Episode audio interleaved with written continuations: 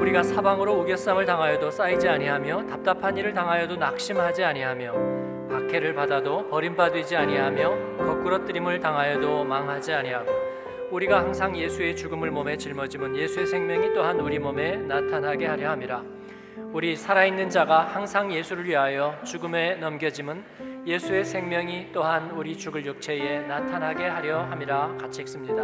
그런즉 사망은 우리 안에서 역사하고 생명은 너희 안에서 역사하느니라. 아멘.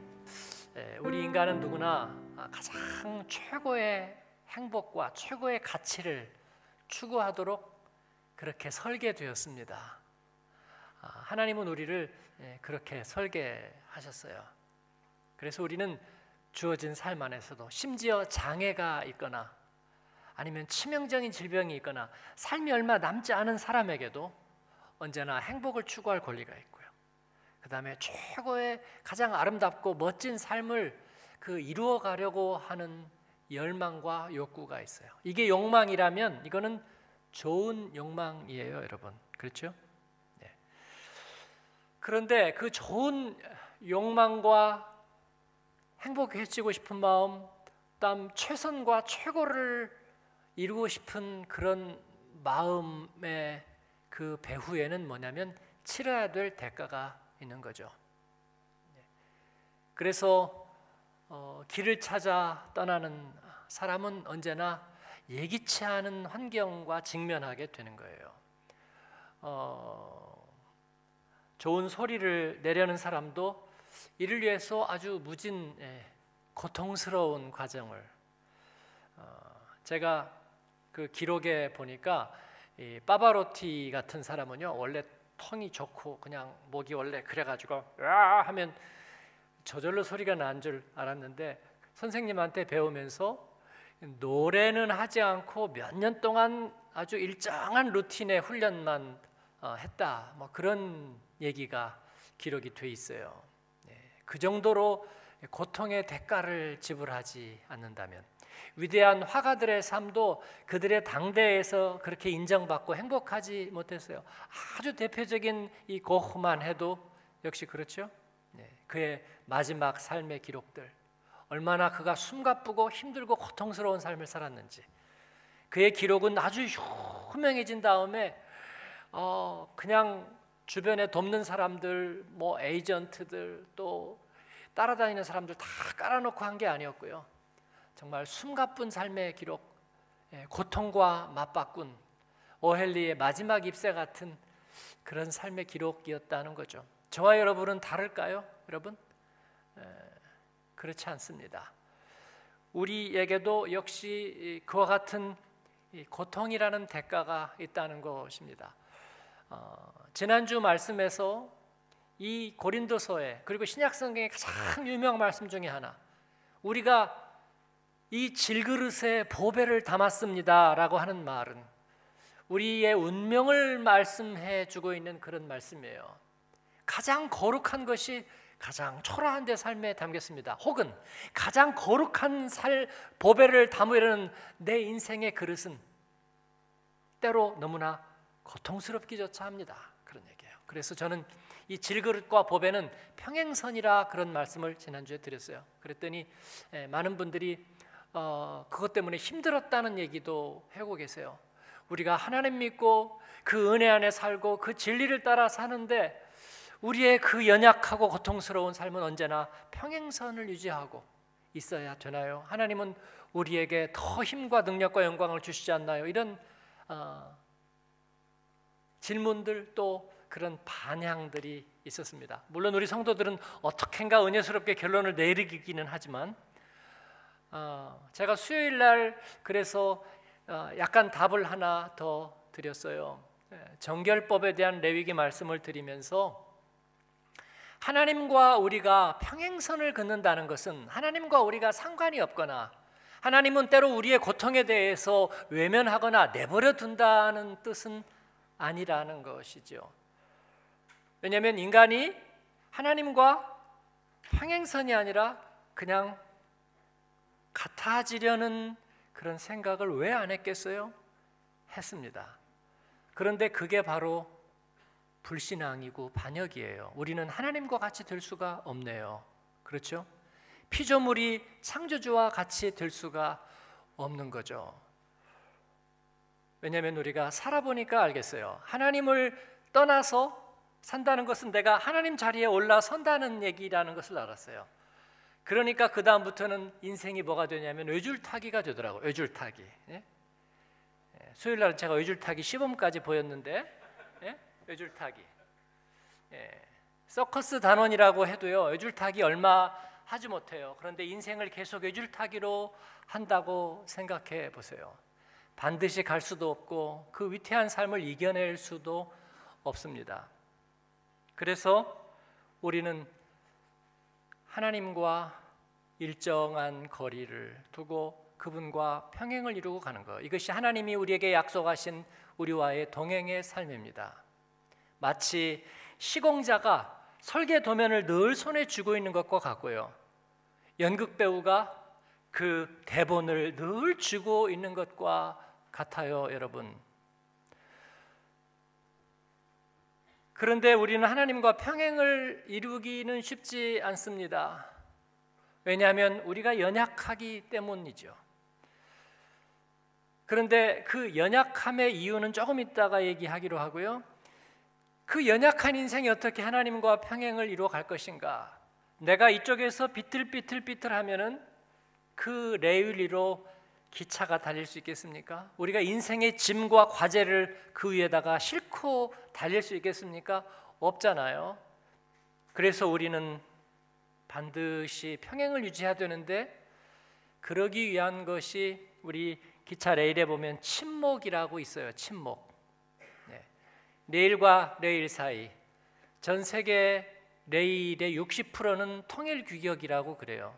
1435mm 1.435m가 레일과 레일 사이의 거리입니다. 그리고 그 안에 사이에다가 침목을 박아서 놓는 거예요. 그래서 레일이 마모되거나 아니면은 이렇게 늘어나거나 25m 25m짜리가 한 단위인데 이제 지금은 특수 영접에 의해서 아주 긴 레일을 쓰기도 하죠. 그래서 그게 휘거나 변형되지 않도록 해주는 게 침묵의 역할입니다. 예수님은 하나님과 우리 사이에 침묵이 되셨습니다. 그래서 우리의 연약함을 잡아주시는 거예요. 그러나 우리 피조물된 우리가 하나님을 따라간다는 것 자체가 대단히 힘겹고 고통스러운 일이어서 우리의 연약함은 사라지지 않습니다. 다만 우리가 하나님과 함께 갈 때 예수님이 우리의 연약함을 잡아주시는 거예요. 그래서 주님과 우리가 평행을 이루고 평행인 차축을 이루어서 차가 달리듯이 기차가 달리듯이 우리의 인생의 목적지를 향해 달릴 수 있게 되는 줄로 믿습니다. 우리는 예수님을 사이에 두고 하나님과 동행하는 평행의 삶을 사는 거예요. 그런 저와 여러분의 삶이 되기를 바랍니다. 한쪽 레일의 이름은 전능하신 하나님이요. 그리고 하나님의 위대한 설계요. 한쪽 레일은 질그릇과 같은 우리의 삶입니다. 그럼에도 불구하고 우리는 예수 그리스도로 말미암아 그의 은혜로 이어져서 우리는 똑바로 놓인 그런 레일을 이루고 목적지까지 하나님이 기뻐하시는 영광의 휘날레까지 우리는 달리게 될 겁니다. 오늘 말씀은 이 보배와 질그릇의 관계를 얘기하면서 사도 바울은 자신들이 겪은 고난과 우리가 왜 그 고난 앞에 속수무책이었고 그렇게 연약했는지에 대해서 설명하고 있습니다. 다시 한번 저와 여러분이 연약함에 대해서 얘기하려고 합니다. 아, 연약함은 어디에서 온 것일까요? 연약함은 저는 우리가 가지고 있는 센서라고 말씀드렸습니다. 센서. 예. 이 센서는 고통을 측정하는 센서인데 왜 이 센서가 있을까요? 행복을 추구하고 더 높은 가치를 추구하는 존재만 이 센서가 있습니다. 고통에 대한 센서가요. 어, 아까 음악하는 사람들 얘기했는데 에, 음악하는 사람들이 불협화음을 들으면 기뻐할까요? 아니면 좀 마음이 상할까요? 뭐 성격이 아주 좋으면 예, 괜찮을 수도 있겠습니다. 그러나 어, 별로 좋아하지 않을 것 같아요. 불협화음 좋아하지 않는 것 같아요. 예, 글을 쓰는 사람들이 옷자나 탈자를 보면 행복해할까요? 불행해할까요? 여러분 글을 안 쓴다는 거죠? 네. 어, 제가 가진 은사 중에 하나는 옷자 탈자를 비교적 잘 찾아내는 제가 은사가 있어요. 그래서 한 페이지 이렇게 딱 보면 제가 금방 몇 개 찾아낼 수 있어요. 물론 이 띄어쓰기는 저도 자꾸 변하니까 아, 조금 확실하지 않은 부분이 있어요. 그러나 맞춤법이나 이게 어법에 안 맞는 얘기가 나오면 금방 제가 아, 찾아냅니다. 예, 근데 그것 때문에 행복해지는 건 아니고요. 약간 고통을 받아요. 문장이 말이 안 되는 글을 보면 굉장히 고통스럽습니다. 예, 이건 제가 다른 센서를 가지고 있다는 뜻입니다. 여러분도 역시 마찬가지고요. 완벽주의자는 언제나 마음의 고통을 받습니다. 왜냐하면 미리 준비해야 하고 그리고 완전해야 하기 때문입니다. 그렇기 때문에 그 값을 자기가 치러서 자기는 그것 때문에 늘 고통을 받아요. 그런데 안 그럴 수가 없는 거죠. 전에 우리 전설적인 학생이 있었어요. 어, 모든 시험만 보면 1등하는 학생이 있었고요. 지금 한국에 가서 의사를 하고 있는데 어, 일주일 동안 새벽 4시 5시까지 공부를 하고 잠을 안 잔다는 거예요. 그래서 엄마가 그 옆에서 이제 도와주기 위해서 이렇게 가만히 있는데 엄마는 공부를 안 하니까 졸립잖아요. 그래서 계속 끄덕끄덕 졸고 있다가 보니까 그 딸의 다리가 꺼멓게 피가 몰려가지고 죽어가고 있더래 피가. 어, 다리가.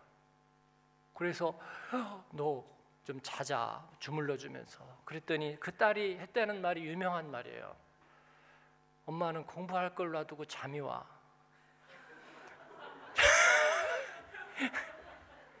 굉장히 이건 가슴 아픈 얘기 저는 그 얘기 들으니까 굉장히 가슴이 아프더라고요 아, 나도 그런 얘기 한번 할 수 있었는데 에? 공부할 게 있어도 잠이 오는 걸 어떡해요? 내일 하자. 내일. 내일 내일은 또 내일의 태양이 떠오른다. 어? 아 그런 거죠. 그래서 저는요 공부 잘하는 사람들에는 대개 마음의 병이 있다고 보는 거예요. 왜냐하면 그 고통을 자기 안에다가 다 이렇게 쑤셔 넣었으니까 예, 쑤셔 넣었으니까 저 사람들은 자존감이 높고 그래가지고 자신감 있고 당당하고 그럴 거야 그렇잖아요. 예, 그 마음에 고통이 있는 거예요. 행복을 추구하는 사람들 예, 고통이 있어요. 예술가들, 시인, 문인들 이런 사람들만이 아니라 그리고 그 고통은 어, 행복을 추구하고 또 우리가 완전해지기 위한 그런 대가로 치르는 것이기 때문에 그래서 이런 고통은 자초한 고통이라고 불러요. 그래서 여러분 고통을 자초했다는 말에 너무나 상처받지 않기를 바랍니다. 왜냐하면 우리가 고통을 부산물로 낼 만한 것들을 우리가 꿈꾸고 있고 사모하고 있다 그런 거예요. 그러나 고통 중에는 내가 정말 좋은 것을 위해서만이 아니라 우리가 그릇된 욕망, 일그러진 죄로 인한 고통도 있습니다. 그래서 우리 그리스도인은 이 자기의 연약함이 어디서 왔는지를 잘 구별해야 돼요. 저는 영성이란 그런 거라고 생각해요. 그래서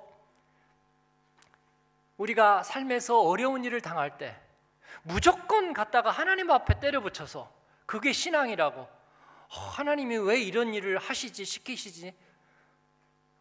제가 속내를 드러내자면 저는 이런 말이 제일 싫어요, 사실은요. 그래서 구별해야 합니다. 연약함과 고통의 구별. 우리가 정말 좋은 목표와 의로운 목표를 위해서 대가를 감수해야 되는 그것 때문에 비난을 당하고 그것 때문에 책임 추궁을 받고 내가 시작한 일 때문에 내가 스스로 버거워서 힘들어지는 그런 고통이 있고요. 이것도 물론 자초한 거예요. 그리고 죄로 인한 고통이 있어요. 내가 의도하지 않았던 의도했던 이것은 분명히 잘못된 거예요. 분명히 그때 아닙니다. 저희가 할 수 없습니다 라고 했어야 됐어요. 근데 그냥 대답 못 했어요.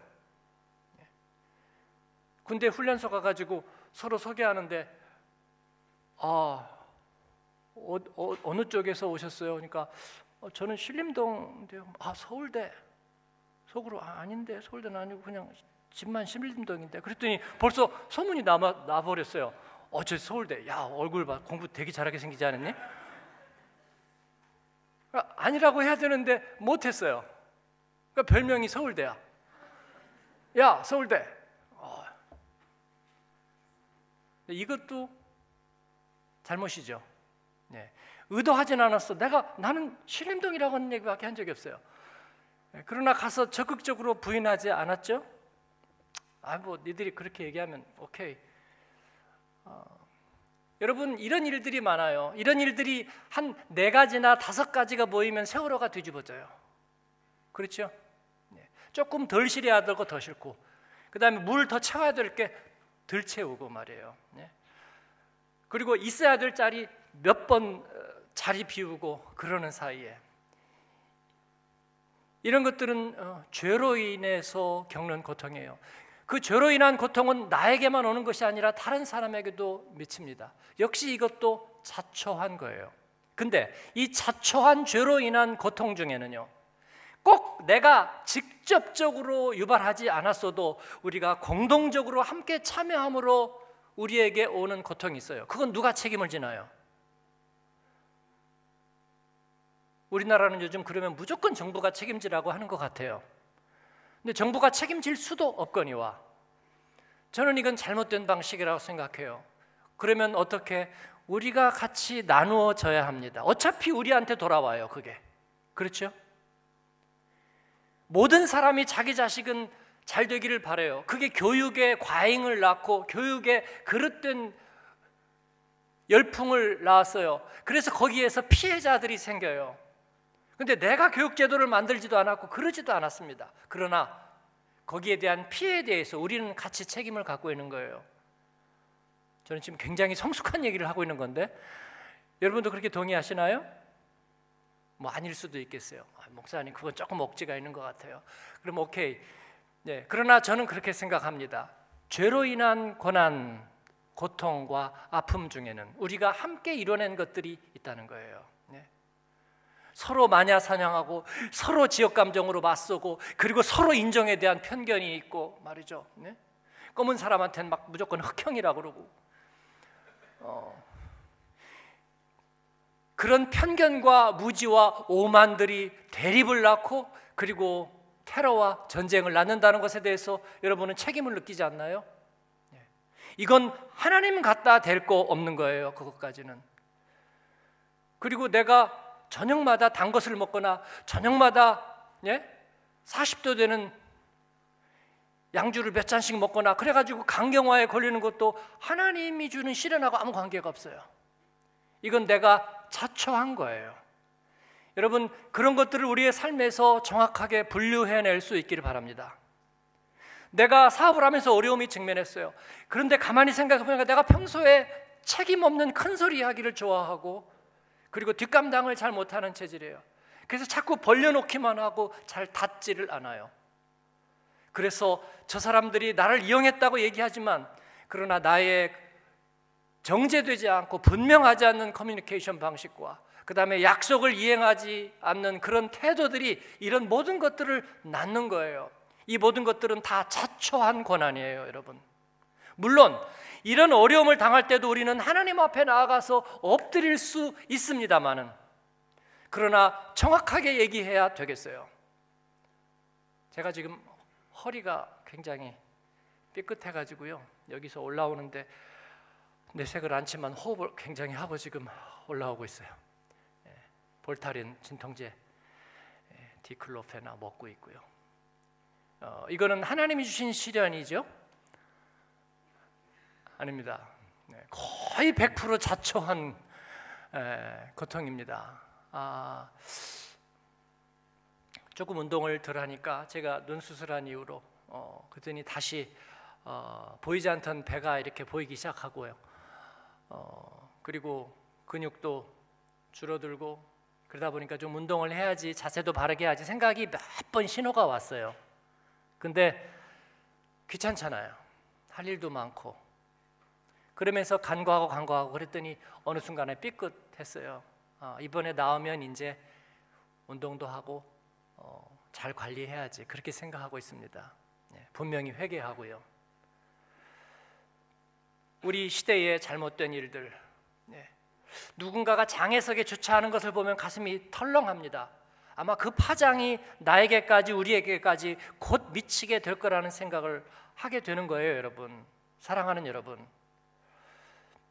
인류의 고통의 90%는 자초한 고통이라고 저는 생각하고 있어요. 그리고 죄로 인한 거라고 생각하고 있어요. 그 중에는 내가 막을 수 있는 것도 있고 내가 돌이킬 수 있는 것도 있지만 이미 이미 돌이킬 수 없는 것도 너무나 많아요. 돌이킬 수 없는 것도 부모들의 죄와 교만과 오만으로 인해서 자녀들이 고통을 겪는데 이미 이미 돌이킬 수가 없어요. 사랑하는 여러분, 이 물줄기를 어디서부터 돌려야 할까요? 어디서부터 돌려야 할까요? 근데 사람들은 거기다가 금방 하나님께 책임을 돌려버려요. 하나님은 뭐 하고 계셨느냐고. 예? 동구권이 공산화될 때 하나님은 뭐 하고 계셨느냐고. 히로시마와 나가사키에 원자 폭탄이 터질 때 하나님은 뭐 하고 계셨느냐고. 하나님이 원자 폭탄 쐈어요? 예? 하나님이 세계 대전을 일으켰나요? 예. 쓰나미와 해일이 일어날 때, 그 토나도가 일어나고 집들이 부서질 때 하나님은 어디에 있었느냐고 인종차별이 일어나고 너의 사냥이 일어날 때 하나님은 어디에 있었느냐고요. 천만에요. 그렇지 않습니다. 그래서 우리는 우리의 자신의 겪는 고통에 대해서도 힘들지만 고통스럽지만 의사 앞에 가면 의사가 정확하게 원인을 구별해 내듯이 말해요. 어, 대충 당신은 건강이 안 좋아요. 약을 한 10가지 줄 테니까 섞어서 그냥 한 모에 먹으세요. 그렇게 얘기하는 의사는 없어요. 정확하게 원인을 구별해 내는 거예요. 사랑하는 여러분, 여러분이 하나님의 말씀과 성령의 지혜 앞에서 여러분 안에 있는 고통들이 정확하게 이유가 나눠지기를 축원합니다. 그리고 그 앞에서 여러분 우리들의 삶을 하나님 앞에 다시 새롭게 일으키기를 바래요. 시간이 없으니까 중요한 고통 하나를 더 얘기해야 되겠어요. 그것은 진리를 따르는데 오는 고통이에요. 예수님을 따라가면 고통이 없어야 된다. 여러분 그런 건 없어요. 한국 사람들은 약을 좋아하는데 그래서 약을 잘 안 주면 의사들이 욕을 먹어요. 예, 특히 항생제 잘 안 주면요 굉장히 실망해요. 왜냐하면 이 마이신을 먹어줘야 이게 떨어지니까 마이신. 예? 제가 어릴 때 약국 가면요 약사들이 그랬어요. 어, 어 마이신 좋은 거 들어왔는데 아니 저 맞는 약을 먹어야지 좋은 마신 들었다고 무조건 먹으면 돼요. 그리고 또 물어봐요 며칠치나 드려요. 그러면 아니 그건 의사가 정해줘야 되는 거 아니에요? 예, 그냥 돈 있는 대로 하루치, 삼일치 달라고 그러면 그렇게 주면 돼요. 그거 아니잖아요. 네. 여러분 우리가 하나님 앞에서 진리의 길과 주님이 우리에게 주신 소원을 따라 그 길을 가는데 거기에도 고통이 따라옵니다. 그리고 이 고통도 또한 자초한 고통이라는 거예요, 여러분. 내가 예수님을 믿고 예수님을 따르기로 했습니다. 그러면 새로운 환경이 내게 조성이 되는데 그러면 필연적으로 옛 환경과 부딪혀요. 우리 직장에 다니는 청년들이 어떻게 직장 속에서 내가 고백적인 그리스도인으로 살 수 있을까? 그 부딪히는 환경과 여러 가지 어려움을 어떤 식으로 극복할 수 있을까? 그런 이야기들을 한다고 들었어요. 예, 하나님 앞에서 또 수련회 하면서 거기에 대한 지혜와 용기와 성령의 응답을 얻기를 바랍니다. 그러나 중요한 것은 이 모든 것은 우리가 예수님을 따르고 그 다음에 천국의 가치와 그 다음에 영원한 생명을 위해서 우리가 자초하기로 한 것이라는 거예요. 진리를 위한 고통도 자초한 거예요. 오늘 말씀에서 바울 사도는 얘기합니다. 예수님 안에는 죽음과 생명이 있었습니다. 왜냐하면 그가 생명을 위해서 나아가서 생명을 구하는 일에 예수님은 쓰임 받기로 하시면서 그분에게는 죽음과 같은 고통이 따랐습니다. 우리요, 우리에게도 그와 같은 일이 일어납니다. 왜냐하면 우리가 예수님을 모셨기 때문에 우리 안에도 예수님의 죽으심과 같은 자초한 고난이 진리를 위한 고통이 우리를 떠나지 않습니다. 그러나 걱정하지 마십시오. 왜냐하면 우리 안에 그 생명이 역시 있기 때문입니다. 그리고 오늘 주제를 말씀하는 거예요. 이건 제가 표현한 말이지만 한번 읽어볼까요? 생명을 위한 고통이 생명을 꺾지는 못합니다. 이것이 우리 그리스도인의 위대한 고백이고 신념입니다. 이 말을 내가 자초한 죄로 인한 고통으로 사용하지 않기를 바랍니다. 나의 이기심과 욕망이 빚어낸 일에 대해서 우리가 이런 표현을 쓰지 않게 되기를 바랍니다. 그런 것에 대해서는 내가 장애석에 차 세워서 딱지 끄는 건 시련과 고통이 아니고요. 그렇게 해서 생긴 내가 신용을 지키지 못해서 얻은 그런 어려움에 대해서는 그건 우리가 그냥 감수해야 될 일이고요. 물론 믿음으로 어떻게인가 극복해야 될 일이죠. 그러나 우리가 예수님 때문에 하나님을 따르기 때문에 생기는 고통은 생명을 위한 고통입니다. 그런 고통이 생명을 이기는 법은 없습니다. 여러분 그런 확신을 가지고 가는 저와 여러분이 되기를 바랍니다. 좋은 것 하나는 우리가 주님을 따라갈 때에 세상이 주는 고통들, 그 다음에 죄로 인한 고통들, 나의 욕망이 되는 고통들은 점차 점차 우리 가운데서 설 자리가 없어진다는 거예요. 왜냐하면 주님이 갑이기 때문입니다. 예수님이 우리 안에 계시면 그분은 왕노릇하기를 좋아하시기 때문이에요. 그래서 여러분에게 그 주님의 왕노릇 하심이 있게 되기를 바랍니다. 그래서 그 생명이 가장 우성이 되어서 우리 안에서 역사하게 되면 그러나 그 고통은 우리를 하나님으로부터 멀게 할 수 없습니다. 왜냐하면 고통에 대한 센서는 어떤 경우에도 잘못되지 않아요. 고통에 대한 센서는 항상 우리를 각성시키는 힘이 있어요. 그래서 병원에 가서 흐리멍텅한 사람을 저는 보지 못했어요. 수술해서 막 깨어났어도요. 그리고 몸이 아픈 상태에 있었어도 병원에 가 있으면 항상 맑은 상태를 유지해요. 여러분이 한번 가서 실험해 보세요. 굉장히 맑은 상태를 유지하고요. 그리고 굉장히 똑바로 바라봅니다. 주님을 따르면서 예수님과 함께 살아가면서 여러분 이런저런 시험과 고통을 겪는 것에 대해서 두려워하지 마시기 바랍니다. 바울 사도는 얘기합니다. 주님이 우리 안에 살아 있습니다. 여러분 안에 주님이 살아 계심으로 인해서 여러분의 연약함을 이겨내고 주님과 온전한 평행의 레일을 그리고 그리고 하나님 앞에 쓰임 받는 여러분 되기를 축원합니다. 기도하겠습니다.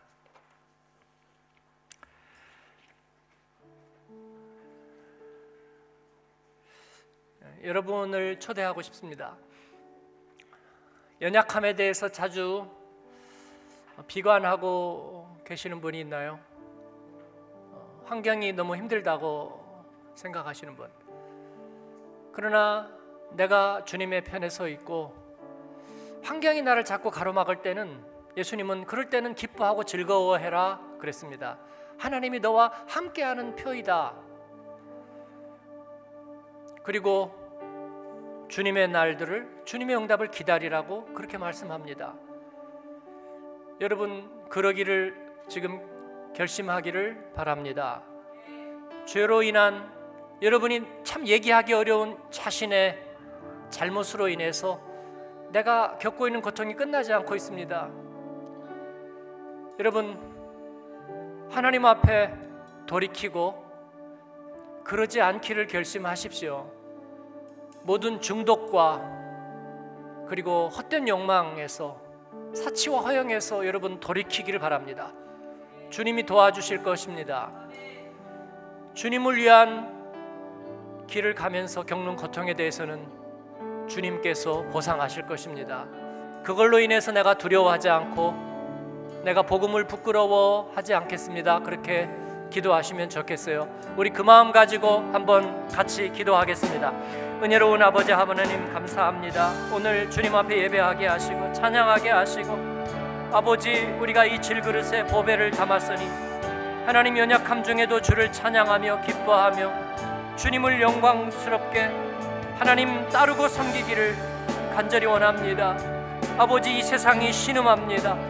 하나님 스스로 자원한 고통의 길과 죄의 길에서 하나님 신음하는 이 세상 가운데에서 우리가 하나님 앞에 온전히 온전히 돌이키고 아버지 죄에서 떠나고 주의 얼굴을 구하며 하나님 복음의 길을 달려나갈 수 있도록 그리고 그로 인하여 우리가 세상에서 맞는 불이익과 고통과 아픔에 대해서는 기뻐하고 즐거워하여라 너희의 상이 크리라 말씀하신 우리 주님의 말씀을 기억합니다.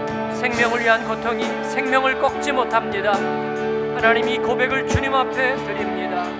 영광을 받으시옵소서.